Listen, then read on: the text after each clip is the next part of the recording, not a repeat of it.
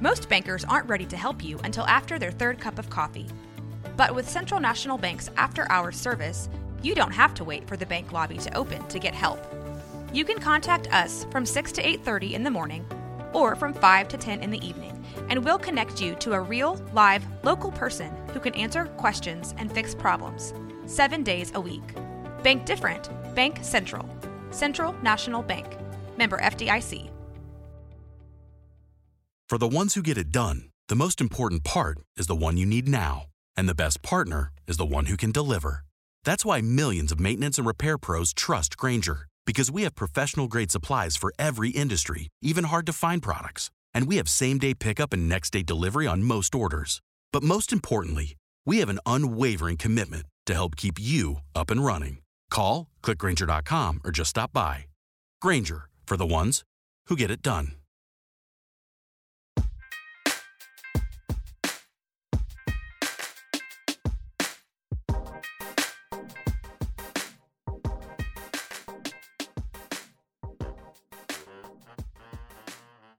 Hello there.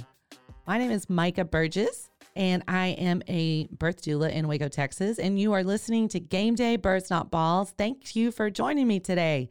I'm so glad you're here. Well, I have been conducting um, a little mini series. I don't know if you can do that on a podcast or not, but I'm going to. A little mini series called Know What a Doula Knows. And I have been giving some tips um, to all of my listeners. Thanks for being here again. To all my listeners of, okay, what do I do if I am not going to have a doula at my birth or a support person? I would like to have a natural childbirth. I'd like for it to be unmedicated. Um, what are some things that I need to know? So that's what I'm doing. I'm going to give you some of my tips. I'm going to give you some of the things that I do as a doula for my clients. So today, what I want to talk to you guys about is this idea during labor that you need to relax. And the probably the very first thing I do with my clients as soon as I arrive to wherever they're giving birth, I watch first. I'm observing them first because if they're if they're managing their contractions and they seem to be fine, y'all, I don't do anything. I mean, I don't fix something if it's not broken. That's a phrase that I'm sure your grandpa said. We don't fix what ain't broken. Okay, anyway, I'm not that old. Actually, I am. I'm a grandma. I am that person now. Snap. Okay, so I don't fix anything, I don't change anything if my clients are managing their contractions well, because it won't be long before they're going to need some help. The contractions will get super intense. And now I'm all up in their grill helping them out, right? So until that time comes, I'm observing, I'm encouraging, I'm telling them they look amazing, they're doing great. But the very first thing that I'm probably going to tweak or fix is their breathing. So as I'm watching my clients, and let's say they've been doing great, they've been swaying and just kind of breathing normally through their contractions, everything's great. And then I notice during one of their contractions that they start to make this face, this funny face that I hadn't made yet. And they're breathing really weird and labored and maybe their body is doing something like they raise their shoulders and they hadn't done that before. And so I noticed that, right? So my thought is, hmm, that seemed like that was uncomfortable. So I'm going to wait. I'm going to watch them through another contraction and the same thing. It's clear that this one is more uncomfortable. It went to the next level. They're kind of trying to get away from it. And what they have been doing isn't working anymore. So, the first thing I'm going to talk to them about is their breathing. Here's what I tell my clients we need to sink into this contraction so it can do its job. We want to cooperate with this contraction. And one of the best ways to do that is to breathe slow and to breathe properly so that you can fully relax through the entire contraction. And here's how we're going to do that.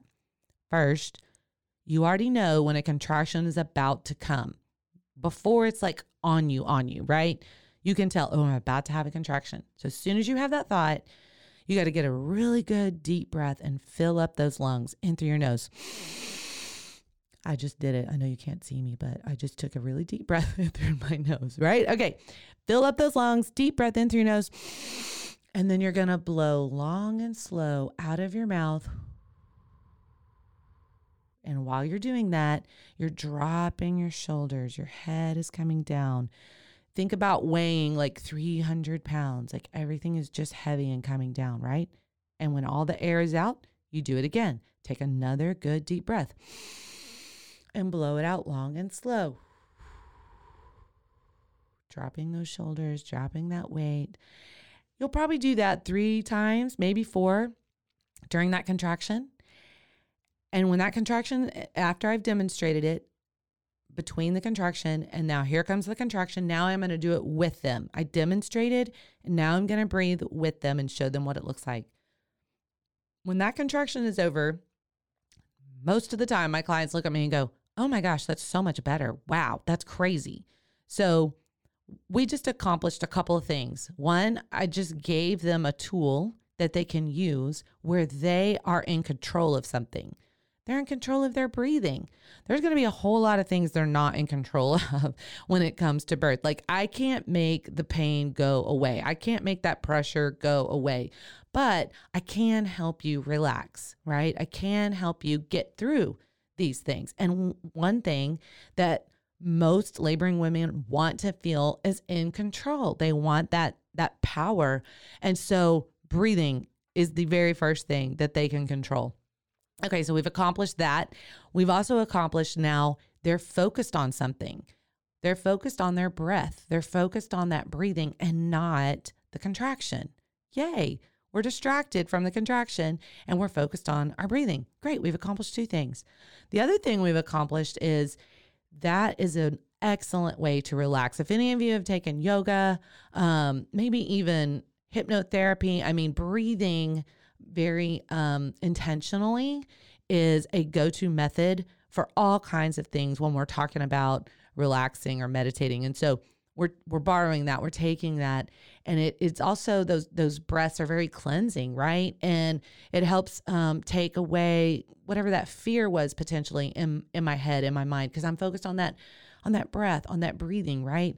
And so now we've accomplished this relaxing that we need to have, that we have to have in order for your contractions to be effective. Listen, you don't want to fight contractions. You want to cooperate with the contractions. The contractions are your friend.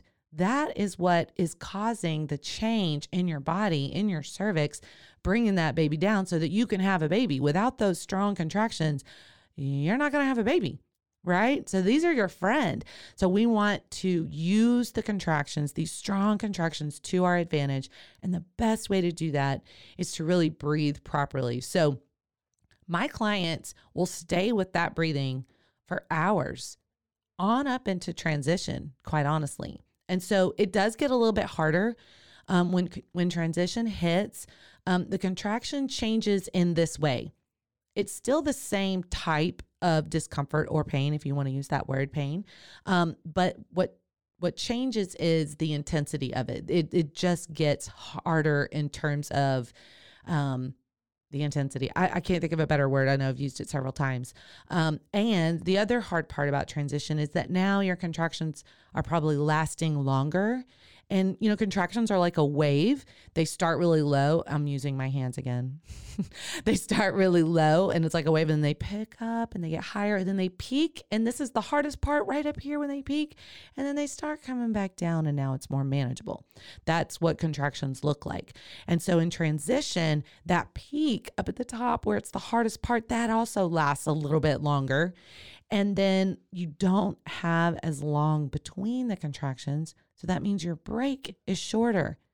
That means less time to recover. And that is what makes transition so difficult on top of the contraction just being really, really hard. And now you're not only feeling that contraction, you know, in your like your belly or you know lower sometimes that contraction it's like a band that goes all the way around your back.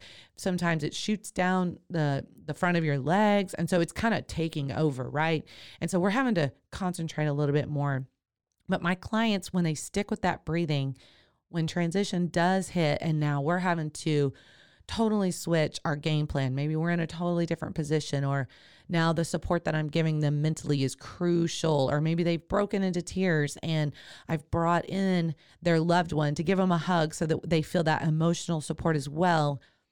that breathing they're still going to be able to stick with. So that is another go to thing. I'm like, okay, listen, we're on the home stretch. You're in transition. We're going to be pushing a baby out soon. So I need you to stick with me.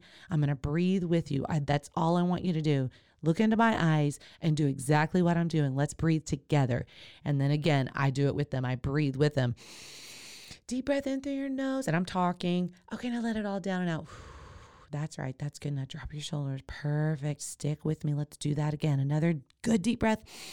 And we do it again. So if you're listening and maybe you're going to be the caregiver attending a birth, I just kind of demonstrated for you what you can do to really support that laboring mama and helping her breathe properly so that she can continue to cooperate and relax during those contractions so that we get to that pushing stage and this Mama's to have her baby in her arms very, very soon.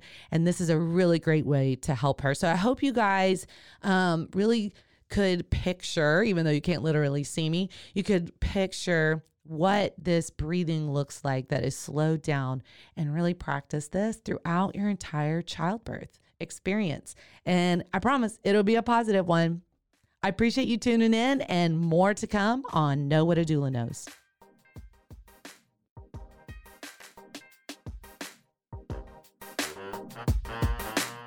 Hey, thanks for joining me on Game Day Births Not Balls. You can follow me on my Instagram page at My Doula Micah. You can also find me on WacoDoula.com, Waco Doulas on Facebook. And if you like what you heard, you can subscribe or you can find us on RogueMediaNetwork.com. Thanks for joining us.